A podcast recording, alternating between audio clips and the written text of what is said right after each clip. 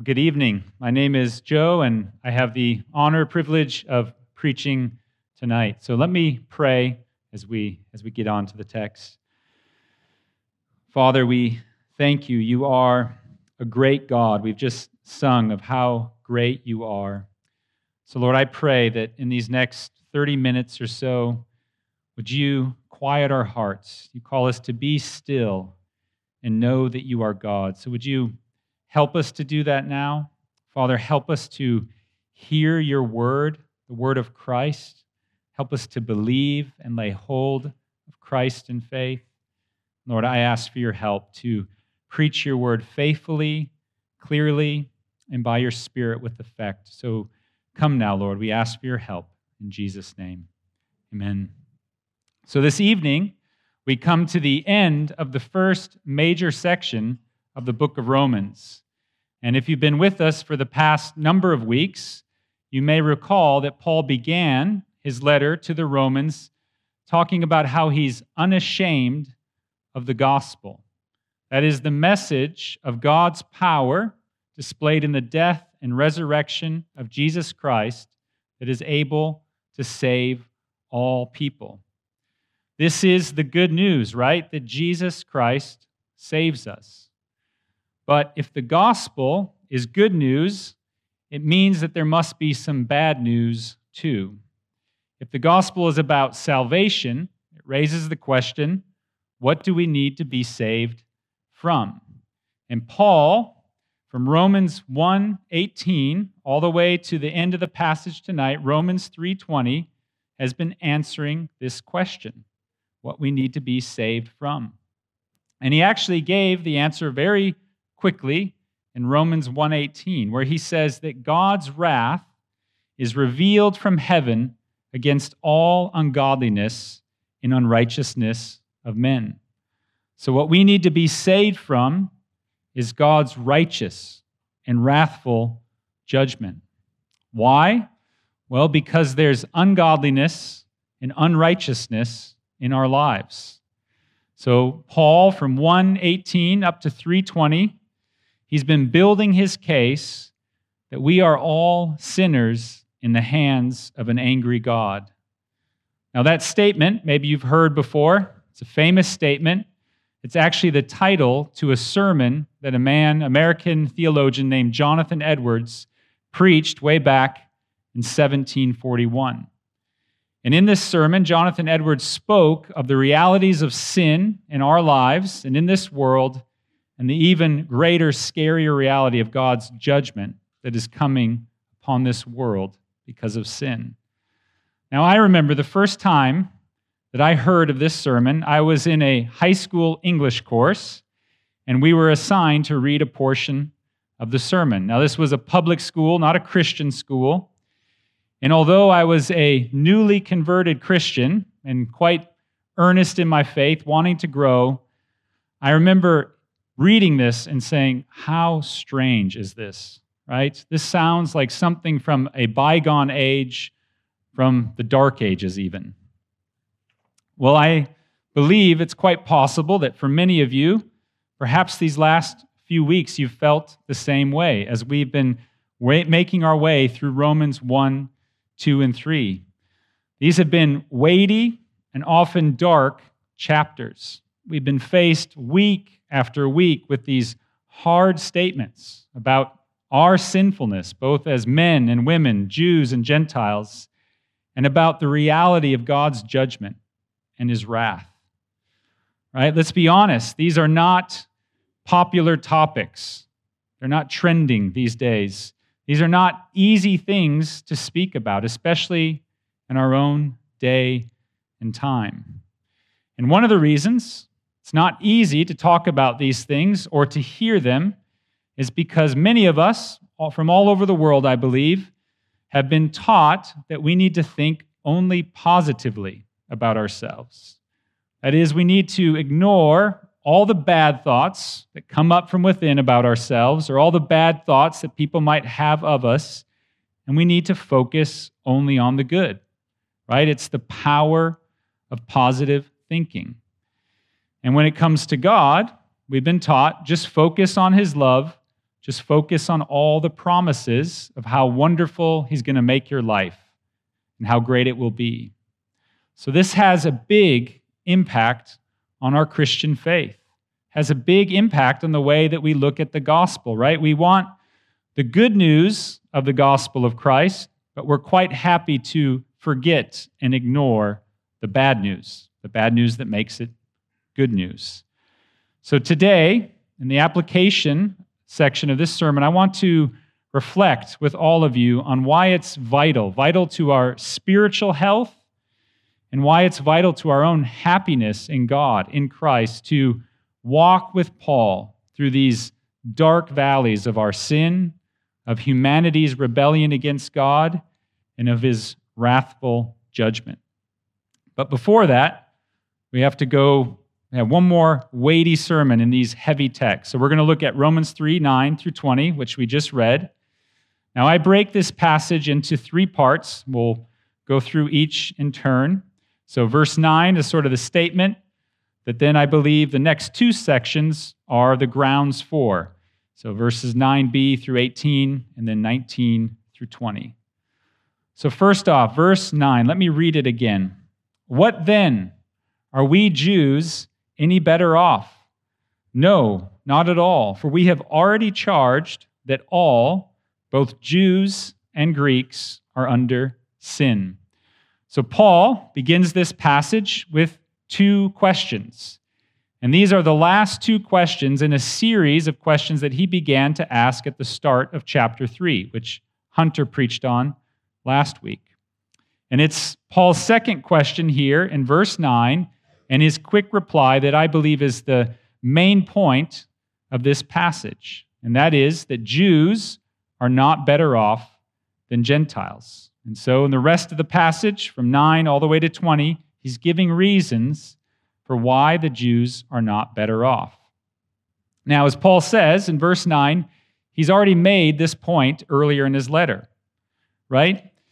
He's already charged that both Greeks and Jews are sinners.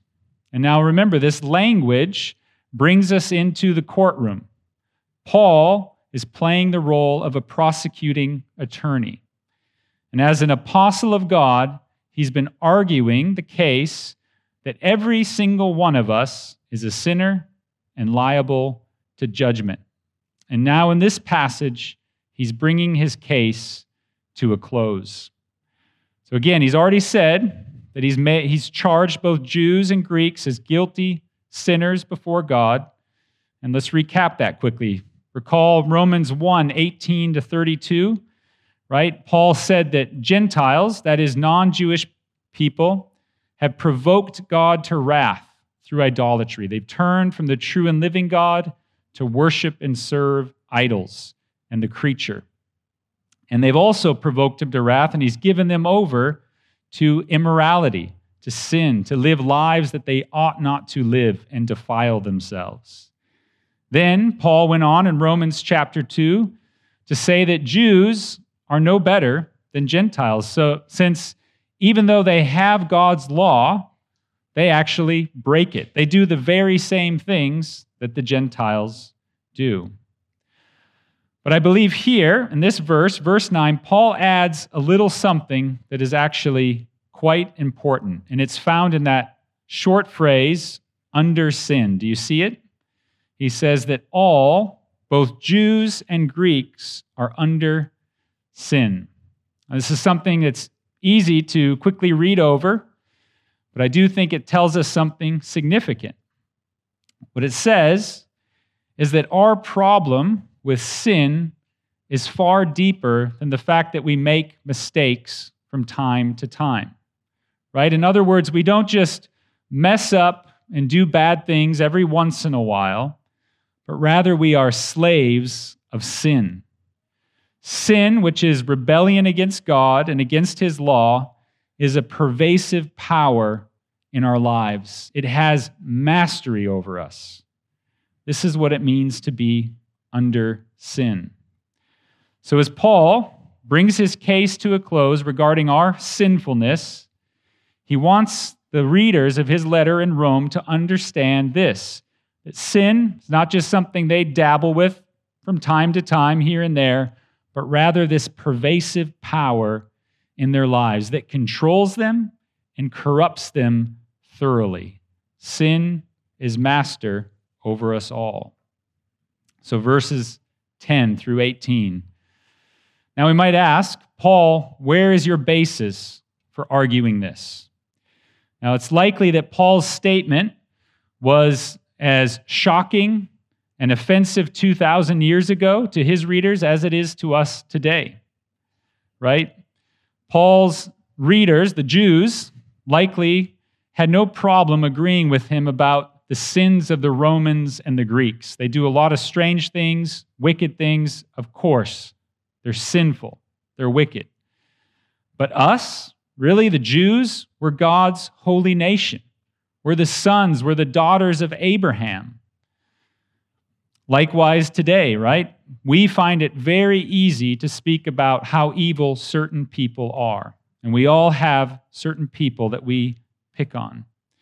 And we can easily speak of the sins of those outside the church.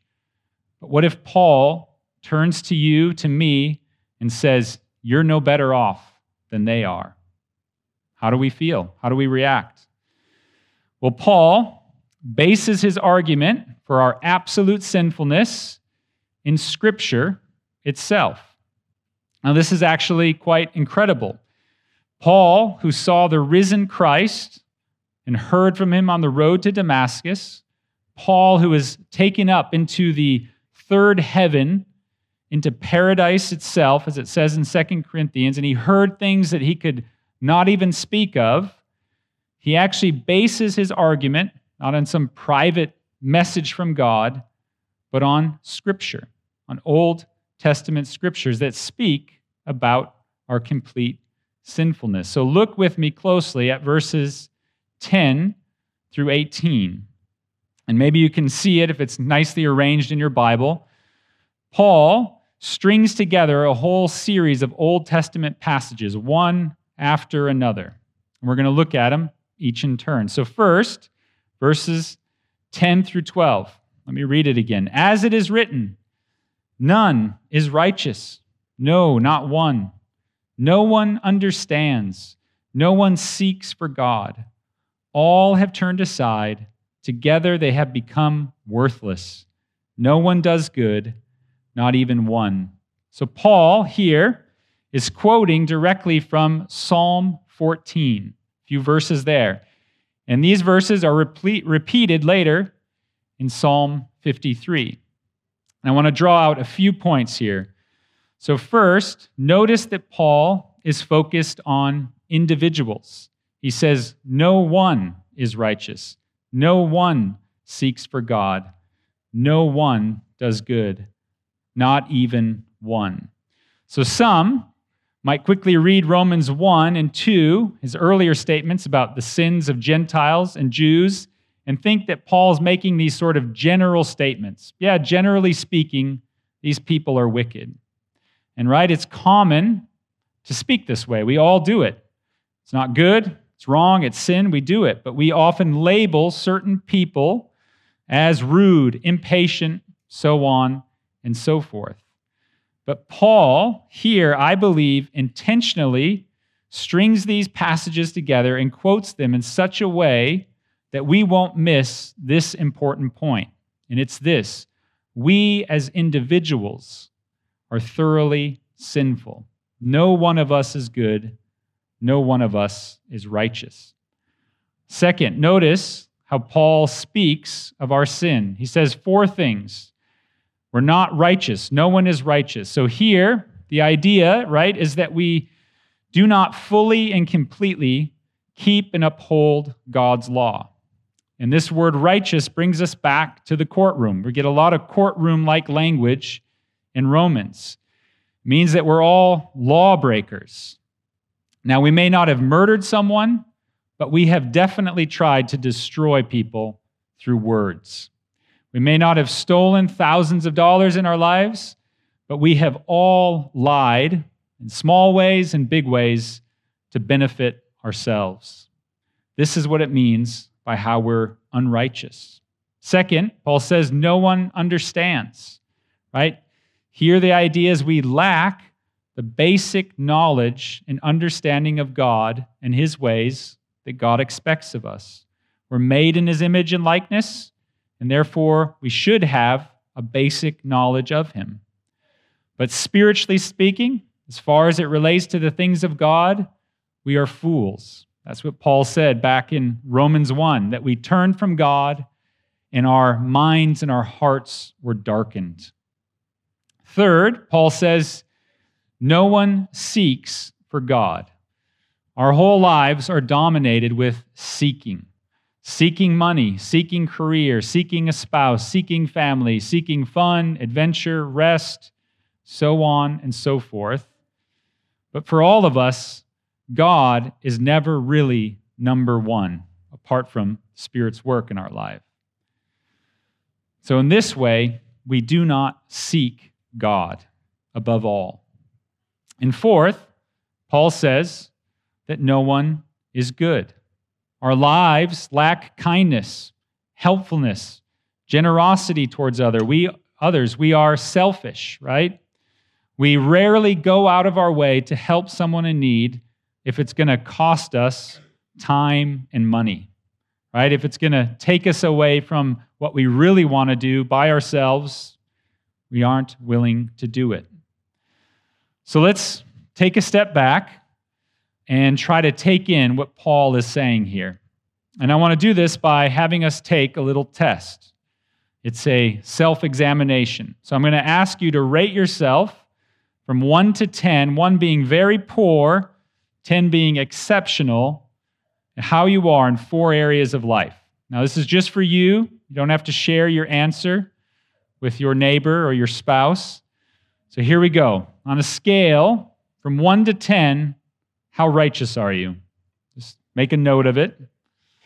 Second, on a scale from 1 to 10, how faithful are you in seeking God?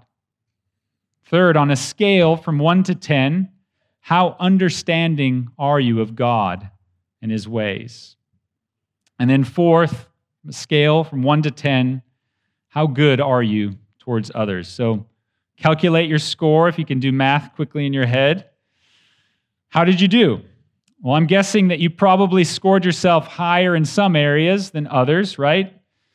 But I'm guessing if you're an honest person, you you know, you didn't get that high of a score. Hopefully maybe a, a passing score. Of course, you've already known where I'm going with this the whole time, but Paul is grading our tests. and Actually, God is through his word. And the point is, what Paul is saying, with God's word as his basis, we're all zeros. We're all zeros in all categories, even less than zero. In the eyes of a holy God, we don't even make it on the scale. Why? Because it says in verse 12, we have all turned aside we have become worthless. Wow. We are worthless. This is not an easy thing, right, to digest. This is the sort of truth from God's word that turns people away from the Christian faith. And sadly, there are many teachers, preachers all over the world that try to water down what God is saying here, try to get their way around it. But there's no way to get around it. We must face this tragic reality of who we are in our sin. And that apart from the work of Christ and His Spirit, we have no hope at God's judgment seat. And we need to grasp this if we're going to embrace and be changed by the gospel. Now, unfortunately, Paul's not done, right? He goes on quoting more scriptures about how completely and thoroughly sinful we are. So let's look now at verses 13 to 17. And here Paul quotes from more Psalms as well as from Isaiah. Let me read it.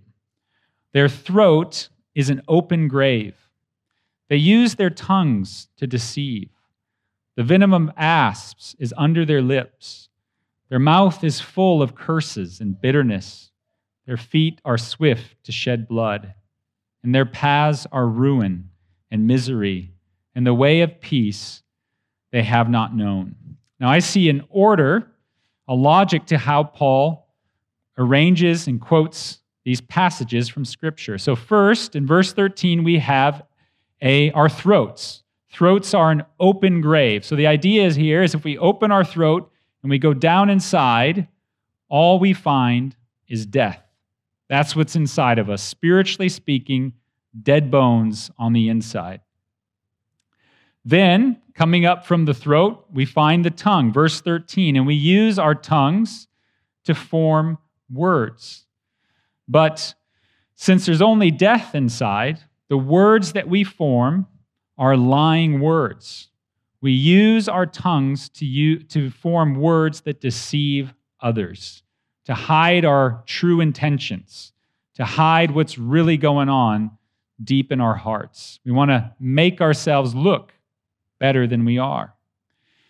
So then, once the words are formed by our tongue, they come off of our lips, out of our mouths, verses 13 and 14. But as they come out, it's like poison being spit out by a snake. What comes out of our mouths is cursing and bitterness.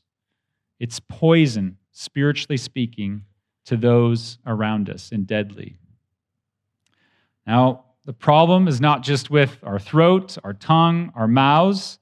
The problem's also with our feet. You can see it there. We use our feet to run after other people. And we travel around with our feet not to bless and serve others in love, but to tear down and destroy. So, again, I think we need to take a moment, step back, and try to take in what Paul is saying. There's a lot to process here. And I imagine the question is probably in your mind something like this Really, Paul? Are we really that bad? Perhaps you're thinking, I haven't killed anyone. I don't curse people out, at least not that often. Is Paul really speaking about all of us as individuals? I think the answer is yes. That's what Paul is saying. God is saying through his prophets and now the apostle Paul that at our at his judgment seat we are thoroughly sinful, evil, and corrupt, left to ourselves apart from Christ. So if you're struggling to agree with Paul and God's word at this point, I have one thing that I can say that might be of some help. I believe that the reason for why this is so hard for us to grasp is because we are all looking at it from the wrong perspective, right? That is, as human beings, we usually view everything from the horizontal and not the vertical. What do I mean? I mean that we look at everything from the human point of view and not from God's point of view. And this brings us back to the core of our sin problem, which Paul talked about back in Romans 1:25. He says, "We all have exchanged the truth about God for a lie and worshiped and served the creature rather than the Creator who is blessed forever. See, the problem is that when it comes to evaluating ourselves, we're just comparing ourselves to those around us or in some other part of the world. We aren't considering just how unrighteous we are before a perfectly righteous God. We don't consider how mean and cruel we are in comparison to a God who is infinite and overflowing in abundant goodness. We don't consider our little white lies in comparison to his flawless truth. Simply put, we don't consider God and his ways. And therefore, our perspective, our judgment is all off. And this is what Paul says in verse 18 he says, There is no fear of God before their eyes. So we only fear men, humans, not God. And therefore, what we're mostly scared of, really what we're only scared of, is that we don't get caught and feel shamed before other people, right? We're mostly scared that we don't get caught in our, fa- in our families or at work or by the government and get punished by them. We very rarely, if ever, think about God and his judgment. So, our willful rejection of God, our deliberate turn from his ways, has resulted in us becoming not only morally, spiritually worthless before him, but it's drained the fear of God right out of us. And it's impossible for us, apart from the Spirit, to really see and evaluate ourselves and just how fallen we are. So, verses 19 and 20. Now we know that whatever the law says, it speaks to those who are under the law, so that every mouth may be stopped and the whole world may be held accountable to God. For by works of the law, no human being will be justified in his sight, since through the law comes the knowledge of sin. So we turn now here to these last two verses of, of, of this passage before us today. But actually, it's not just the conclusion to the point he made in verse 9 that Jews are no better than Gentiles. It's actually the conclusion all the way back from Romans 1:18. In his case, that we are all sinful before God and liable to judgment. So Paul, having quoted all these Old Testament verses 10 to 18, he now sums up and says that all of scripture, this scripture was written in order to close our mouths, to shut our mouths before God. So, one of God's purposes in giving us His word, that's Holy Scripture, is to bring our sinfulness to light before Him. As it says in verse 20, right? Through the law comes the knowledge of sin. So, the implication is this God's word not only declares to us his amazing, abundant saving grace in Christ in the gospel, which we're going to hear a lot more about for chapter 3 all the way to chapter 8. Keep holding on. But God's word also declares to us our sinfulness, and it t- tells us about God's coming judgment. See, God's word both brings us low, the threat of judgment, and lifts us high with the promise of salvation. It does both at one and the same time. It reveals sin, it condemns it, but then God's word, the word of Christ, comes and tells us that you can be saved by grace alone, through faith alone, in Jesus Christ alone. So Paul here rests his case. We are left silenced before God. His word is true, and we are liars. He is perfectly righteous and good. We are not. We stand undone before him. We're without excuse. And just in case we think wrongly that maybe some good works in our lives, maybe some religious deeds or some humanitarian efforts can help us, Paul says in verse 20 that by works no human being will be justified in his sight. Our mouths are closed. So, application.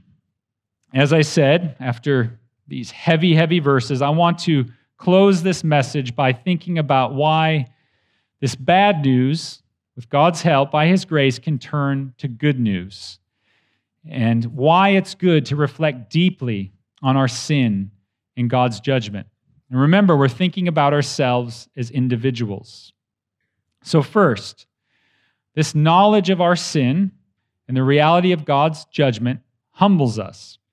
That doesn't sound like good news right away, does it? No one likes to be humbled.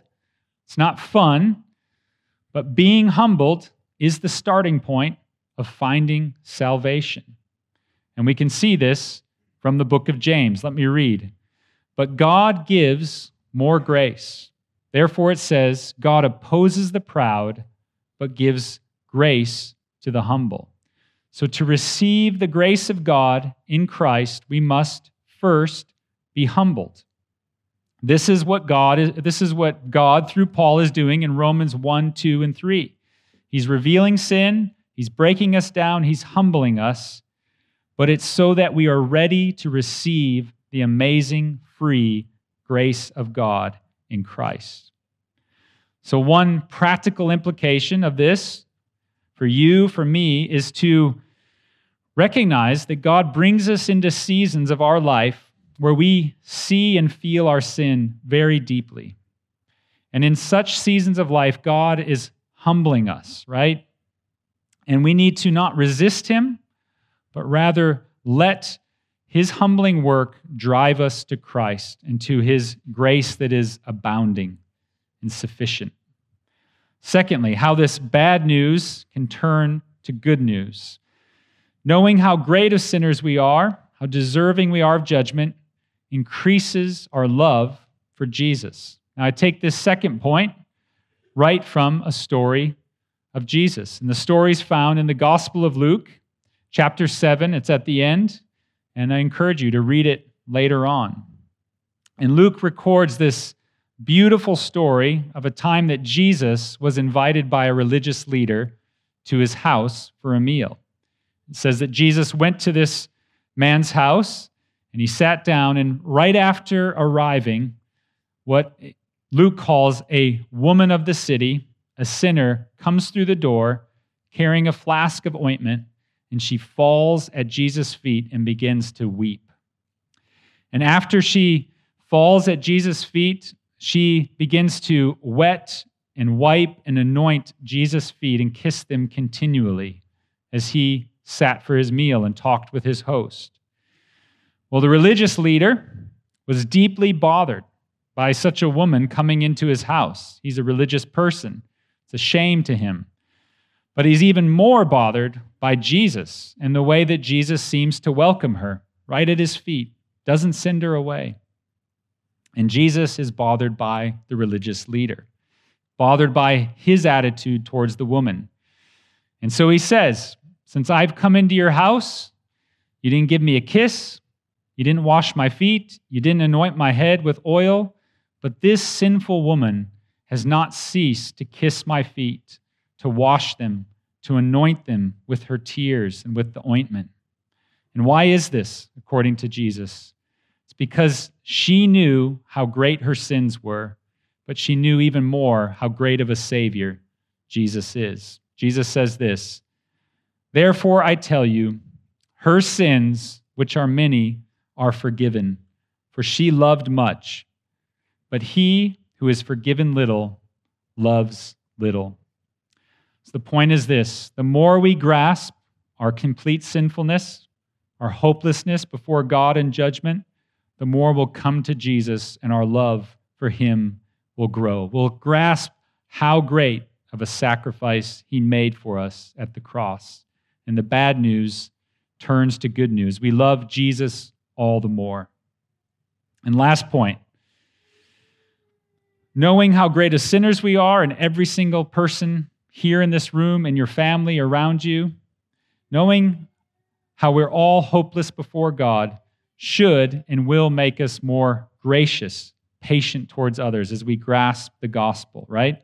If there's anything that tells us just how little we really grasp our sin and the good news of the gospel, it's the way that we treat the people around us. But the more we grasp our desperate state, our need for Christ, the more that we turn to Jesus, the more we'll also be gracious, kind, forgiving towards those around us. And that's the mark that we really have grasped not only the bad news, but the good news. So let me close us with prayer.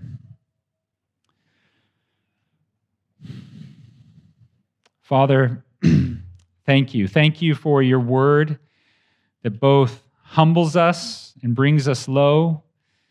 Lord, help us to take in these hard truths about who we are in our sins and before you, a holy God.